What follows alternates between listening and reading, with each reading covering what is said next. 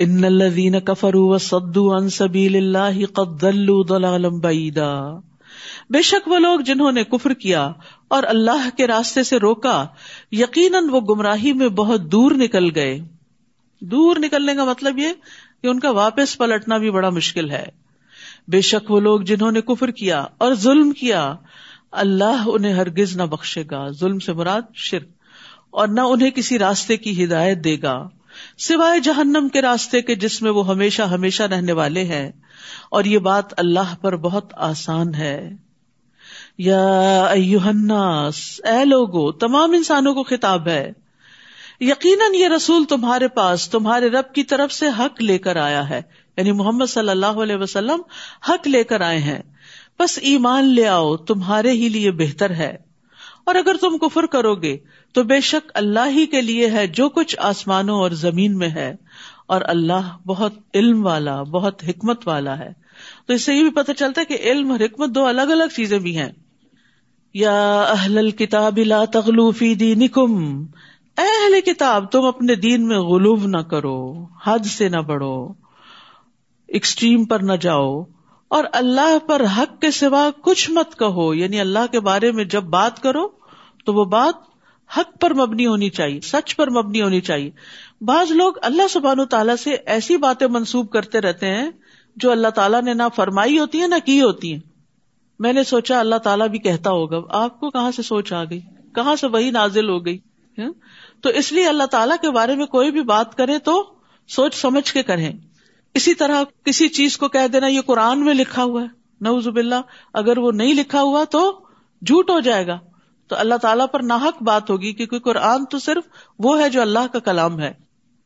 بلا شبہ مسیح عیسب نے مریم اللہ کے رسول اور اس کا کلمہ تھے، جن کو اس نے مریم کی طرف ڈالا۔ یعنی کلمہ کن کو القاع کیا مریم علیہ السلام کی طرف، جبریل علیہ السلام کے ذریعے۔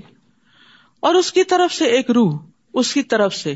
اپنی طرف کیوں منسوب کیا؟ تشریف کے لیے، ان کی عزت کے لیے، ان کی قدردانی کے لیے۔ تو تم اللہ اور اس کے رسولوں پر ایمان لاؤ اور نہ کہو تم کے تین ہیں، باز آ جاؤ، یہ تمہارے لیے بہتر ہے۔ ولا تقول ثلاثہ تین الہوں کا ذکر مت کرو۔ بے شک اللہ ایک ہی الہ ہے۔ ان نم اللہ اللہ واحد۔ سبحان وہ اس سے پاک ہے۔ یقون لہو ولد، کہ اس کے لیے کوئی اولاد ہو۔ لہو ما فی السماوات و ما فی الارض۔ اسی کا ہے جو کچھ آسمانوں اور زمین میں ہے۔ وہ کفا بلّہ وکیلا۔ اور کافی ہے اللہ کا ارساز۔ یعنی اللہ کو بیٹے کی ضرورت نہیں، کیونکہ وہ تو زمین و آسمان کی ہر چیز کا ہی مالک ہے۔ تو یہاں پر اللہ سبحان و تعالیٰ اہل کتاب کو اہل کتاب کہہ کر ذمہ داری کا احساس دلا رہے ہیں کہ تم اپنی ہی کتاب کی مخالفت کر رہے ہو۔ اور پھر خاص طور پر غلوب سے منع کیا گیا۔ دین میں غلوب کا مطلب یہ ہوتا ہے کہ دیندار ایسی چیز کو ظاہر کرے جو اس حد کو ہی ختم کر دے جو دین نے اس کے لیے مقرر کی ہے اب جیسے یہود نے دین میں غلوب کیا کہ انہوں نے عیسیٰ علیہ السلام اور محمد صلی اللہ علیہ وسلم کو نبی ہی نہیں مانا۔ اسی طرح عیسائیوں نے کیا کیا کہ عیسیٰ علیہ السلام کو نبی ماننے کی بجائے اللہ کا بیٹا بنا دیا۔ اسی طرح امت محمد صلی اللہ علیہ وسلم میں بھی بعض اوقات غلوف پایا جاتا ہے۔ وہ کس طرح؟ کہ لوگ نبی صلی اللہ علیہ وسلم کا مقام اور مرتبہ بعض اوقات اللہ تعالیٰ کے برابر اور بعض اوقات اس سے بھی آگے بڑھا دیتے وہ جیسے وہ شیر بنایا ہوا نا، خدا جو پکڑے چھڑا لے محمد محمد کا پکڑا چھڑا کوئی نہیں سکتا۔ نوز باللہ، اب یہ کہ محمد صلی اللہ علیہ وسلم کا مقام اللہ تعالیٰ سے بھی آگے کر دیا۔ ایک اور غلوف کی قسم ہے کہ اپنے علماء، اپنی پسندیدہ شخصیات اپنے فقہا اور اپنے جو دین میں اکابر ہیں، بڑے ہیں، ان کی بات کو محمد صلی اللہ علیہ وسلم کی بات سے بھی آگے کر دیا۔ یعنی ولیوں کا اور بعض بزرگان دین کا درجہ اور ان کی عقیدت اور محبت اس قدر زیادہ ہے کہ اس کے مقابلے میں محمد صلی اللہ علیہ وسلم کی تعلیمات سے کوئی واسطہ ہی نہیں اور نہ ان سے ویسی محبت ہے۔ تو یہ ساری غلوب کی قسمیں شخصیت پرستی بھی اسی میں آ جاتی کہ کسی انسان کی بات کو اتنی امپورٹینس دینا کہ اللہ اور اس کے رسول کی بات ہی بھول جائے۔ تو رسول اللہ صلی اللہ علیہ وسلم نے فرمایا، اے لوگو، تم پر تقوی اختیار کرنا لازم ہے۔ کہیں ایسا نہ ہو کہ شیطان تمہیں اغوا کر لے۔ میں محمد بن عبد اللہ ہوں، اللہ کا بندہ اور اس کا رسول ہوں۔ اللہ کی قسم میں نہیں چاہتا کہ تم لوگ مجھے میرے اس مقام سے بلند کر دو جو اللہ عز و جل نے میرے لیے مقرر کیا ہے۔ تو کسی کو بھی اس کے مقام سے بلند نہیں کرنا چاہیے۔ جو جس کا مقام ہے اس کو وہیں رکھنا چاہیے۔ یعنی ہر صاحب حق کو اس کا حق ملنا چاہیے، نہ اس کو بڑھانا چاہیے اور نہ گھٹانا چاہیے۔ مسیح ہرگز آر محسوس نہیں کرتے کہ وہ اللہ کا بندہ ہوں اور نہ ہی مقرر فرشتے اور جو کوئی اس کی عبادت سے آر محسوس کرے اور تکبر کرے تو وہ ضرور ان سب کو اپنی طرف اکٹھا کرے گا۔ یعنی عیسیٰ علیہ السلام اس بات میں آر محسوس نہیں کرتے کہ وہ اللہ کے بندے ہوں۔ انہوں نے کبھی بھی اپنے آپ کو اللہ کا بیٹا نہیں کہا۔ وہ اللہ کا بندہ ہی کہتے تھے اور اللہ کے آگے جھکنے والے تھے، اس کی فرما برداری کرنے والے تھے۔ اور یاد رکھیے، کسی کو بھی یہ حق نہیں کہ اللہ کی عبادت سے آر محسوس کرے۔ یعنی دین کے کسی حکم پر عمل کرتے ہوئے اسے کوئی آر ہو کہ نہیں، اس سے میری شان میں کمی آ جائے گی۔ لوگ کیا کہیں گے؟ جیسے بعض گیدرنگ میں نماز پڑھنے میں لوگ آر محسوس کرتے۔ نہیں، میں تو اللہ کا بندہ ہوں، اللہ کے آگے جھک رہا ہوں سمپل سی بات ہے۔ اس میں ڈرنے کی تو کوئی بات ہی نہیں۔ نہ کسی کو اوفینڈ کرنے کی کوئی بات ہے۔ میرے نماز پڑھنے سے کوئی افینڈ کیوں ہوتا ہے؟ میں کسی کو تو کوئی نقصان نہیں دے رہی۔ میں تو اپنے رب کے ساتھ وفاداری کا اظہار کر رہی ہوں اور اس کے آگے جھک رہی ہوں۔ رسول اللہ صلی اللہ علیہ وسلم نے فرمایا، ایمان والے آجزی کرنے والے اور نرم ہوتے ہیں۔ اس مانوس اونٹ کی طرح کہ اگر اس کو چلایا جائے تو وہ چلتا ہے۔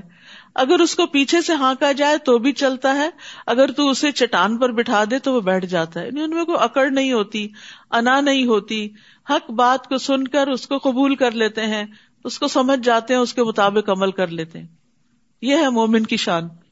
لیکن افسوس یہ کہ بعض اوقات ہم دین کا کام کرتے ہوئے بھی ایسی انا کا شکار ہو جاتے ہیں کہ اپنے غلط موقف سے بھی ہٹنے کو تیار نہیں ہوتے۔ تو اس لیے مومن کے اندر جو نمایاں خوبی ہے ابتدا پارے سے لے کے اب تک جو بات ہوئی ہے، وہ کیا ہے؟ کہ راسخون فی العلم کے اندر بھی آجزی ہوتی ہے۔ فَأَمَّا الَّذِينَ آمَنُوا وَعَمِلُوا الصَّالِحَاتِ فَيُوَفِّيهِمْ أُجُورَهُمْ وَيَزِيدُهُمْ مِنْ فَضْلِهِ۔ تو رہے وہ لوگ جو ایمان لائے اور انہوں نے نیک عمل کیے، تو وہ انہیں ان کے اجر پورے پورے دے گا۔ جو محنت کرو گے، محنت کا سلا مل جائے گا، کچھ بھی ضائع نہیں ہوگا۔ اور صرف محنت کا سلا یا اجرت ہی نہیں ملے گی، بلکہ اپنے فضل سے زیادہ بھی دے گا ایکسٹرا دے گا۔ اور یہی اللہ کی شان ہے۔ بندہ اپنی حیثیت میں کام کرتا ہے اور اللہ رب العزت اپنی شان کے مطابق دیتا ہے۔ تو اللہ سبحان تعالیٰ آپ کی بھی ان ساری کوششوں کو اپنی شان کے مطابق قبول کرے۔ کیونکہ بندوں کے لیے جب کوئی بندہ کام کرتا ہے تو بندے اس کا حق ادا نہیں کر سکتے۔ لیکن جو بندوں کی غلامی سے نکل کر صرف اللہ کی رضا کے لیے کوئی کام کرتا ہے تو اللہ سبحان تعالیٰ اس سے راضی ہو جاتا ہے اور اس کی قدر بڑھا دیتا ہے۔ اور رہے وہ لوگ جنہوں نے عبادت سے آر محسوس کی اور انہوں نے تکبر کیا، تو وہ انہیں دردناک عذاب دے گا اور وہ اپنے لیے اللہ کے سوا کوئی حمایتی اور مددگار نہ پائیں گے۔ یا الناس، اے لوگو، تحقیق تمہارے پاس تمہارے رب کی طرف سے ایک دلیل آ چکی ہے، اور ہم نے تمہاری طرف ایک واضح نور نازل کیا ہے۔ یعنی اللہ کا رسول بھی آ چکا ہے اور قرآن بھی آ چکا ہے۔ اب کوئی حجت باقی نہیں رہی کہ انسان کہے کہ میرے پاس تو ہدایت حاصل کرنے کا ذریعہ ہی نہیں تھا۔ اگر ہم فائدہ نہ اٹھائیں، مثلاً کھانا رکھا ہوا ہو اور آپ نہ کھائیں اور بھوکے مر جائیں، تو کس کو بلیم کریں گے؟ اپنے آپ ہی کو۔ تو حق واضح ہے، قرآن و سنت اصل خالص شکل میں موجود ہے۔ لہذا جو فائدہ اٹھانا چاہے وہ اٹھا سکتا ہے، اور جو ان کے ہوتے ہوئے بھی بھوکا رہنا چاہے، وہ اپنی جان پر ہی ظلم کرتا ہے۔ فَأَمَّا الَّذِينَ آمَنُوا بِاللَّهِ وَاعْتَصَمُوا بِهِ فَسَيُدْخِلُهُمْ فِي رَحْمَةٍ مِّنْهُ وَفَضْلٍ وَيَهْدِيهِمْ إِلَيْهِ صِرَاطًا مُسْتَقِيمًا۔ تو رہے وہ لوگ جو اللہ پر ایمان لائے۔ اور انہوں نے اسے مضبوط پکڑا۔ یعنی اللہ کو اپنا سہارا بنا لیا۔ ہر غم میں، ہر خوشی میں، ہر مشکل میں۔ تو وہ ضرور انہیں اپنی طرف سے رحمت میں اور فضل میں داخل کرے گا۔ یعنی جو اللہ پر ایمان لا کے اللہ کا سہارا پکڑے اللہ سے مدد مانگے، اللہ سے ہی دعائیں کریں، اللہ کے سپرد اپنے سارے معاملات کر دیں، تو اللہ تعالیٰ ان پر اپنا فضل فرمائے گا اور انہیں اپنی طرف سیدھے رستے کی ہدایت دے گا۔ پھر ہے وہ آپ سے فتوا پوچھتے ہیں۔ کہہ دیجیے اللہ تمہیں کلالہ کے بارے میں فتوا دیتا ہے۔ کلالہ کہتے ہیں، ایسی میت کو جس کے نہ پیرنٹس ہوں دنیا میں اس کے بعد اور نہ اولاد ہو، لیکن اس نے مال چھوڑا ہو۔ تو اب اس کا مال کون لے؟ عام طور پر تو وارث کون ہوتے ہیں؟ والدین اور اولاد ہوتی ہے۔ لیکن یہاں دونوں ہی نہیں ہیں۔ عمر بن خطاب رضی اللہ عنہ نے جمعے کے دن خطبہ دیا۔ اور انہوں نے اللہ کے نبی صلی اللہ علیہ وسلم کا تذکرہ کیا اور ابو بکر کا تذکرہ کیا، پھر کہا، میں اپنے بعد کوئی ایسی چیز نہیں چھوڑ رہا جو میرے ہاں کلالہ سے زیادہ اہم ہو۔ یعنی وہ اتنی امپورٹینس دیتے تھے ایسے کیسز کو۔ حالانکہ یہ ریئر کیسز ہوتے ہیں۔ میں نے رسول اللہ صلی اللہ علیہ وسلم سے کسی چیز کے بارے میں اتنی مراجت نہیں کی، اتنی دفعہ سوال نہیں کیا جتنی کہ کلالہ کے بارے میں کی۔ اور آپ نے بھی مجھ سے کسی چیز کے بارے میں اتنی شدت اختیار نہیں فرمائی جتنی کلالہ کے بارے میں فرمائی، حتیٰ کہ آپ نے اپنی انگلی میرے سینے میں چبھوئی اور فرمایا، اے عمر، کیا تمہیں موسم گرما میں نازل ہونے والی آیت کافی نہیں جو سورت النساء کے آخر میں ہے؟ یعنی جس سے مسئلہ واضح ہو جاتا ہے۔ اور میں یعنی عمر، اگر زندہ رہا تو اس کے بارے میں ایسا واضح فیصلہ کروں گا کہ جس سے ایسا شخص بھی فیصلہ کر سکے گا جو قرآن پڑھتا اور سمجھتا ہے اور جو نہیں بھی پڑھتا اور سمجھتا۔ تو بہرحال اللہ سبحان تعالیٰ نے سوال کا جواب خود ہی دے دیا۔ کیا ہے؟ اگر کوئی ایسا مرد مر جائے، میل، جس کی کوئی اولاد نہ ہو اور اس کی ایک بہن ہو یعنی اولاد اور والدین دونوں نہ ہو اور بہن ہو بس، تو اس کے لیے ترکے کا آدھا حصہ ہے، بہن کو آدھا مل جائے گا۔ اور وہ اس بہن کا وارث ہوگا اگر اس بہن کی کوئی اولاد نہ ہو یعنی اسی طرح بہن کی بھی اولاد نہیں، اور وہ مر گئی، یہ بھائی ہے، تو وہ کیا ہے؟ اس کے ترکے کا وارث ہو جائے گا۔ پھر اگر وہ دو بہنیں ہوں، تو ان دونوں کے لیے اس بھائی کے ترکے میں سے دو تہائی حصہ ہے ٹو تھرڈ ہے۔ اور اگر وہ کئی بھائی بہن، مرد اور عورتیں ہوں، تو مرد کے لیے دو عورتوں کی مانند حصہ ہے۔ اللہ تمہارے لیے احکام واضح کرتا ہے، تاکہ تم گمراہ نہ ہو جاؤ، اور اللہ ہر چیز کو خوب جاننے والا ہے۔ سورت المائدہ۔ سورت المائدہ مدنی سورت ہے۔ آخری دور میں نازل ہوئی۔ اس کا کوئی حکم بھی منسوخ نہیں ہے۔ اس میں ایمان والوں کو خطاب کر کے بات شروع کی گئی ہے۔ قرآن مجید میں ایٹی ایٹ ٹائمز اٹھاسی دفعہ یا الزین آمن کہا گیا ہے۔ جس میں سے سولہ دفعہ اس سورت میں آیا۔ یعنی یہ وہ سورت ہے جس میں سب سے زیادہ ایمان والوں کو پکارا گیا ہے۔ تو آپ دیکھیے کہ پیچھے یا بنی اسرائیل کہا گیا، یا اہل الکتاب کہا گیا۔ یہود اور نصارہ کے احکامات واضح کیے گئے اور اب اس صورت میں ایمان والوں کو احکامات دیے جا رہے ہیں جو محکم ہیں۔ فرمایا، یا ایوہ الذین آمنوا، اوفوا بالعقود، احلت لکم بہیمت الانعام الا ما یتلا علیکم۔ اے لوگوں جو ایمان لائے ہو، سب عہد و پیمان پورے کرو۔ اوپر ابھی صورت النساء میں پڑھ چکے ہیں آپ کے۔ بنی اسرائیل پر اللہ نے لانت فرمائی کیونکہ انہوں نے اللہ سے کیے ہوئے عہد توڑ دیے تھے۔ تو ایمان والوں سے کیا کہا جا رہا ہے؟ کہ تم عہد و پیمان پورے کرو۔ تمہارے لیے مویشی چوپائے حلال کیے گئے ہیں۔ سوائے ان کے جو تم پر پڑھے جائیں گے۔ اور جب تم حالت احرام میں ہو تو شکار کو حلال نہ سمجھو۔ بے شک اللہ جو چاہتا ہے فیصلہ کرتا ہے۔ تو یہاں عقود کو پورا کرنے کی تلقین کی گئی ہے۔ انس بن مالک کہتے ہیں کہ رسول اللہ صلی اللہ علیہ وسلم نے ہمیں خطبہ دیا اور خطبے میں فرمایا، اس شخص میں ایمان نہیں جس میں امانت نہیں اور اس کا دین نہیں جس میں عہد کی پابندی نہیں۔ یعنی اس کا کوئی دین ہی نہیں، وہ دیندار نہیں کہلا سکتا۔ ہمارے یہاں دیندار کون ہے؟ نماز روزہ کرے لمبی داڑھی رکھ لے یا حجاب پہن لے تو وہ دیندار کہلانے لگتا ہے۔ یہ ایک حصہ ہے دینداری کا۔ اور اصل دین کیا ہے کہ انسان جب انسانوں کے ساتھ معاملہ کرے تو بالکل کھڑا کرے۔ اپنے کانٹریکٹس کو، اپنے معاہدوں کو، اپنے عہدوں کو، وعدوں کو نبھائے۔ کمٹمنٹس کو نبھائے۔ نبی صلی اللہ علیہ وسلم نے فرمایا، جو قوم عہد شکنی کرتی ہے، اس میں قتل و غارت پھیل جاتا ہے۔ ایک اور روایت میں آتا ہے، جو قوم عہد شکنی کرتی ہے، اس پر اس کے دشمن کو مسلط کر دیا جاتا ہے۔ تو معاہدہ دو افراد کے درمیان ہو یا دو اقوام کے درمیان ہو، دو مسلمانوں کے درمیان ہو یا مسلم نان مسلم کے درمیان ہو، معاہدہ معاہدہ ہے، اس کو پورا کرنا لازم ہے۔ اے لوگوں جو ایمان لائے ہو، اللہ کی نشانیوں کی بے حرمتی مت کرو، اور نہ ہی حرمت والے مہینے کی، اور نہ قربانی کے جانور کی، اور نہ پٹے والے جانوروں کی یعنی جن کے گلے میں ہدی کے جانور ہونے کی وجہ سے نشانی کے طور پر پٹے ڈال دیے جاتے تھے کہ یہ اللہ کے راہ میں قربان ہونے جا رہے ہیں۔ اور نہ بیت الحرام کا ارادہ کرنے والوں کی یعنی حج عمرے کے لیے جانے والوں کی، جو اپنے رب کی طرف سے فضل اور رضامندی چاہتے ہیں، اور جب تم احرام کھول دو تو شکار کر سکتے ہو، اگر تم چاہو۔ یعنی لازمی حکم نہیں ہے۔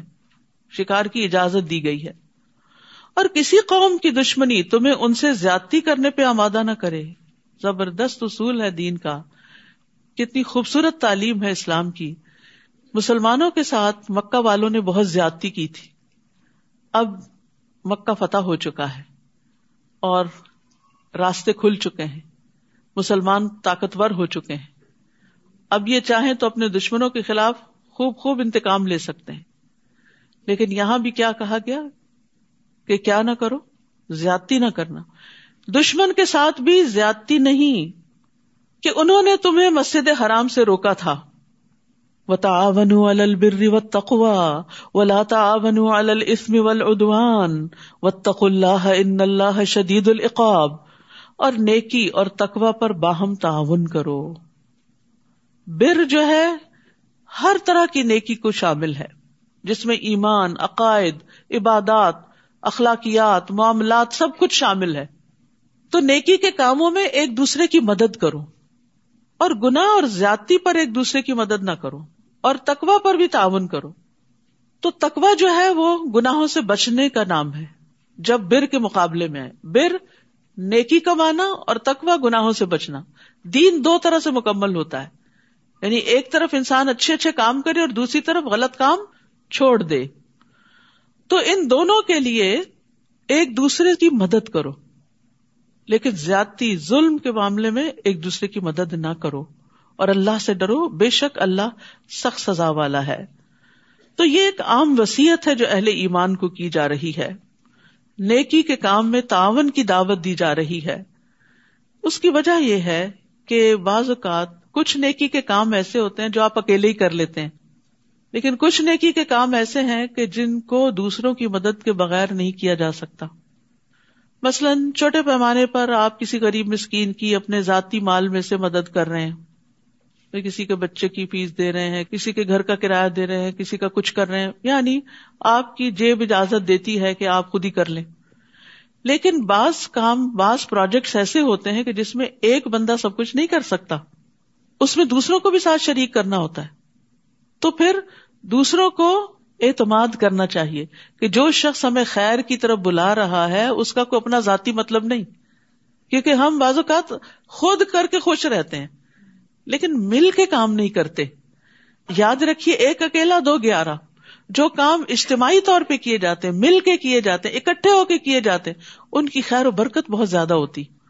وہاں سے نہریں اور دریا جاری ہو جاتے ہیں۔ اور بے شمار اللہ کی مخلوق اس سے فائدہ اٹھاتی۔ تو یہاں اسی لیے نیکی کے کاموں اور تقوا کے کاموں میں ایک دوسرے سے تعاون کرنے کی بات کی گئی۔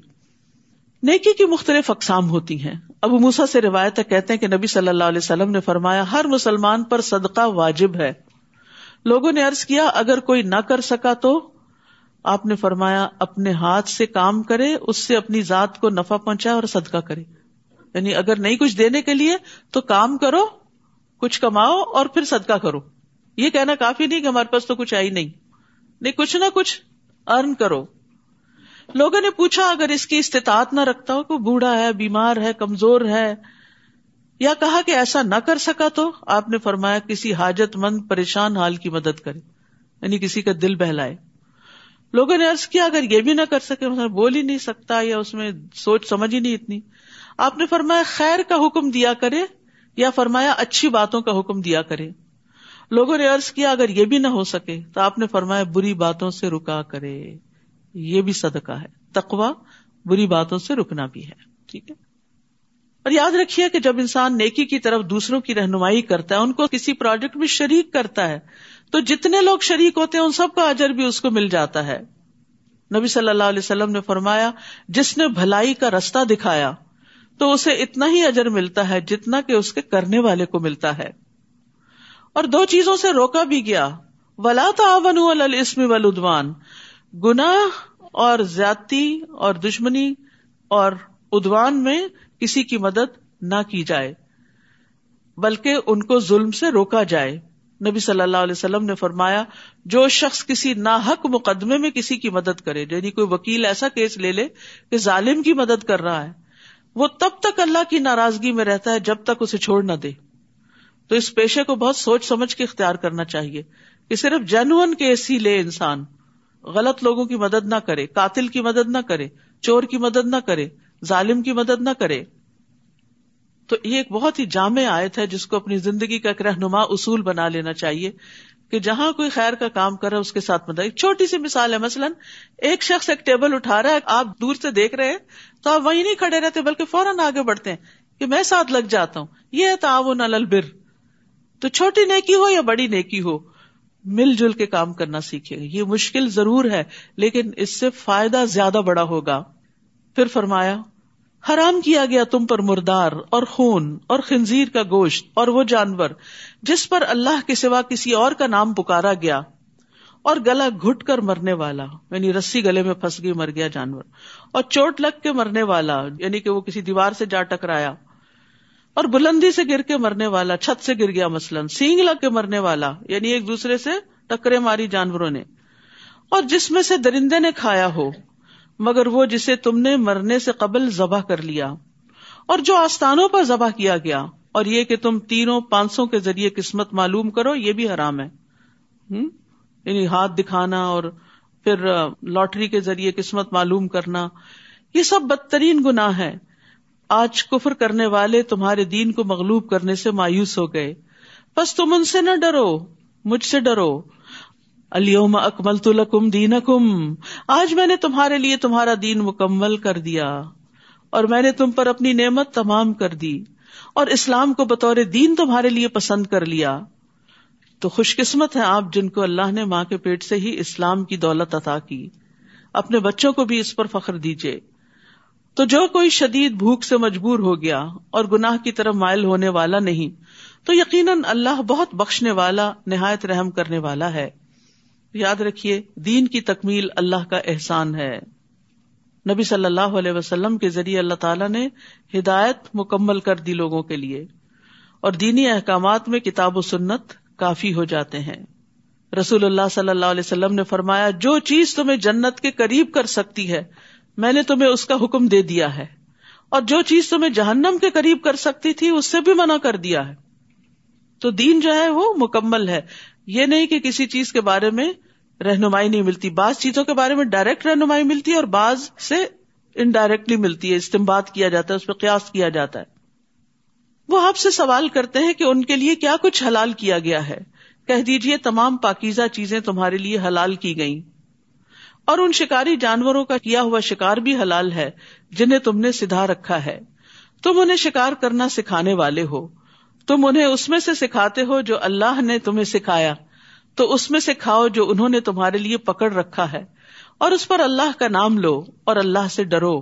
بے شک اللہ جلد حساب لینے والا ہے۔ اس آیت سے جو بڑی خاص بات پتہ چلتی ہے کہ علم والوں کی بڑی فضیلت ہے۔ حتیٰ کہ وہ کتا جسے شکار کی تعلیم دی گئی ہو، وہ بھی بڑا نفع مند ہوتا ہے۔ اس کا پکڑا ہوا شکار بھی حلال ہے۔ اس کی دوسرے جانوروں کے مقابلے میں زیادہ فضیلت ہے۔ حالانکہ لوگ عام طور پر ڈاگ کو بطور گالی بھی استعمال کرتے ہیں، لیکن اس کو بھی اللہ نے کسی مقصد کے لیے پیدا کیا ہے اور اس سے بھی انسانوں کو فائدے حاصل ہوتے ہیں۔ لیکن جو خاص بات ہمارے سیکھنے کی ہے وہ یہ کہ اگر ایک جانور سیکھ سکتا ہے تو کیا انسان نہیں سیکھ سکتا؟ کیا ہم نہیں سیکھ سکتے؟ یہ سوچنا کہ اب میری عمر زیادہ ہوگی، اب میرا دماغ کام نہیں کرتا، بار بار یہ باتیں نہیں سوچا کرے سیکھتے رہے سیکھتے رہے۔ سیکھنا صرف حفظ کرنا نہیں ہوتا کہ جو آپ نے حفظ کر لیا وہ آپ نے سیکھا۔ اگر آپ نے عمل کر لیا نا تو آپ کے اندر جذب ہو چکا ہے، وہ آپ کے جسم نے حفظ کر لیا۔ آپ کے دل و دماغ نے حفظ کر لیا اس کو، کیونکہ آپ اس پہ عمل کر رہے ہیں۔ تو اس لیے علم ہر حال میں فائدہ دیتا ہے انسان کو، اگر درست نیت سے حاصل کیا جائے۔ الم لکم الطیبات۔ آج کے دن تمہارے لیے تمام پاکیزہ چیزیں حلال کر دی گئی اور جو لوگ کتاب دیے گئے، ان کا کھانا بھی تمہارے لیے حلال ہے یعنی یہود و نصارہ کا۔ اور تمہارا کھانا ان کے لیے حلال ہے۔ اور پاک دامن مومن عورتیں اور پاک دامن عورتیں ان کی جو تم سے پہلے کتاب دیے گئے تھے، وہ بھی حلال ہیں یعنی ان سے نکاح کیا جا سکتا ہے۔ جب تم انہیں ان کے مہر دے دو، سبحان اللہ، مہر کی کتنی تاکید ہے۔ آزاد عورتوں کو مہر دے دو، غلام عورتوں کو مہر دے دو، اہل کتاب کی عورتوں سے نکاح کرو تو مہر دے دو۔ کسی بھی عورت سے نکاح کرو گے تو مہر دینا لازم ہے۔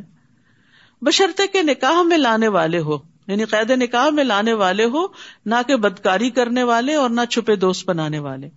یعنی یہ نہیں کہ ان کی خواتین کو صرف گرل فرینڈز بنا کر ان کو انجوائے کیا جائے اور اس کے بعد ان کو چھوڑ دیا جائے جب ان سے کوئی فائدہ حاصل نہ ہو یا عمر رسیدہ ہو جائے، نہیں۔ کسی بھی عورت کے لیے یہ چیز بہت تکلیف دہ اور نقصان دہ ہے کہ کوئی مرد اس سے فائدہ اٹھائے لیکن اس کے لیے قوام نہ بنے، اس کو پروٹیکشن نہ دے، اس کو نان نفقہ نہ دے، اس کی ضروریات کا خیال نہ رکھے۔ تو ہمارے دین نے جہاں شادی کی اجازت دی، حکم دیا، اس کو عبادت قرار دیا، وہاں فریق ثانی کے حقوق کو ادا کرنے کی بھی بڑی تلقین ہے۔ چاہے کوئی مسلمان عورت ہو یا اہل کتاب میں سے کوئی ہو یا لونڈی غلام ہو۔ رسول اللہ صلی اللہ علیہ وسلم نے فرمایا، مہر یا جس وعدے کے ساتھ عورت کی شرم گاہ کو حلال کیا جاتا ہے۔ تو یہ اسی عورت کا حق ہے یعنی اس کا باپ بھائی کوئی اور نہیں لے سکتا اس مال کو اس سے۔ اور عقد نکاح کے بعد جس چیز کے ساتھ عورت کے باپ، بھائی یا وارث کی تکریم کی جائے، وہ اسی کا ہوگا۔ یعنی اگر کسی کو کوئی توحفہ دیا جائے گا تو وہ اسی کا ہوگا۔ اور انسان کی جس کے بدلے میں سب سے زیادہ تکریم کی جانی چاہیے، وہ اس کی بیٹی یا بہن ہے۔ یعنی بیٹی یا بہن کو جو اس نے بیاہ کے دیا ہے، تو اس بنا پر اس شخص کی بھی عزت کرنی چاہیے۔ سسرال کی عزت کرنی چاہیے۔ اور آج کیا ہے کہ جس کی بہن یا بیٹی لے لیتے ہیں، اسی کو ذلیل کر کے رکھ دیتے ہیں۔ ہمارے یہاں معلوم نہیں کہاں سے یہ رسمیں آ گئیں کہ سسرال کو ایک شجر ممنوع سمجھ لیا گیا اور دشمن ہی سمجھ لیا گیا، چاہے لڑکی کے لیے ہو یا لڑکے کے لیے ہو۔ دونوں طرف سے کوتاہیاں ہیں۔ حالانکہ داماد بھی بڑے پیار کا رشتہ ہے، بہو بھی بڑے پیار کا رشتہ ہے۔ تو ان رشتوں کی بنا پر ہمارا دین ہمیں کیا کہتا ہے؟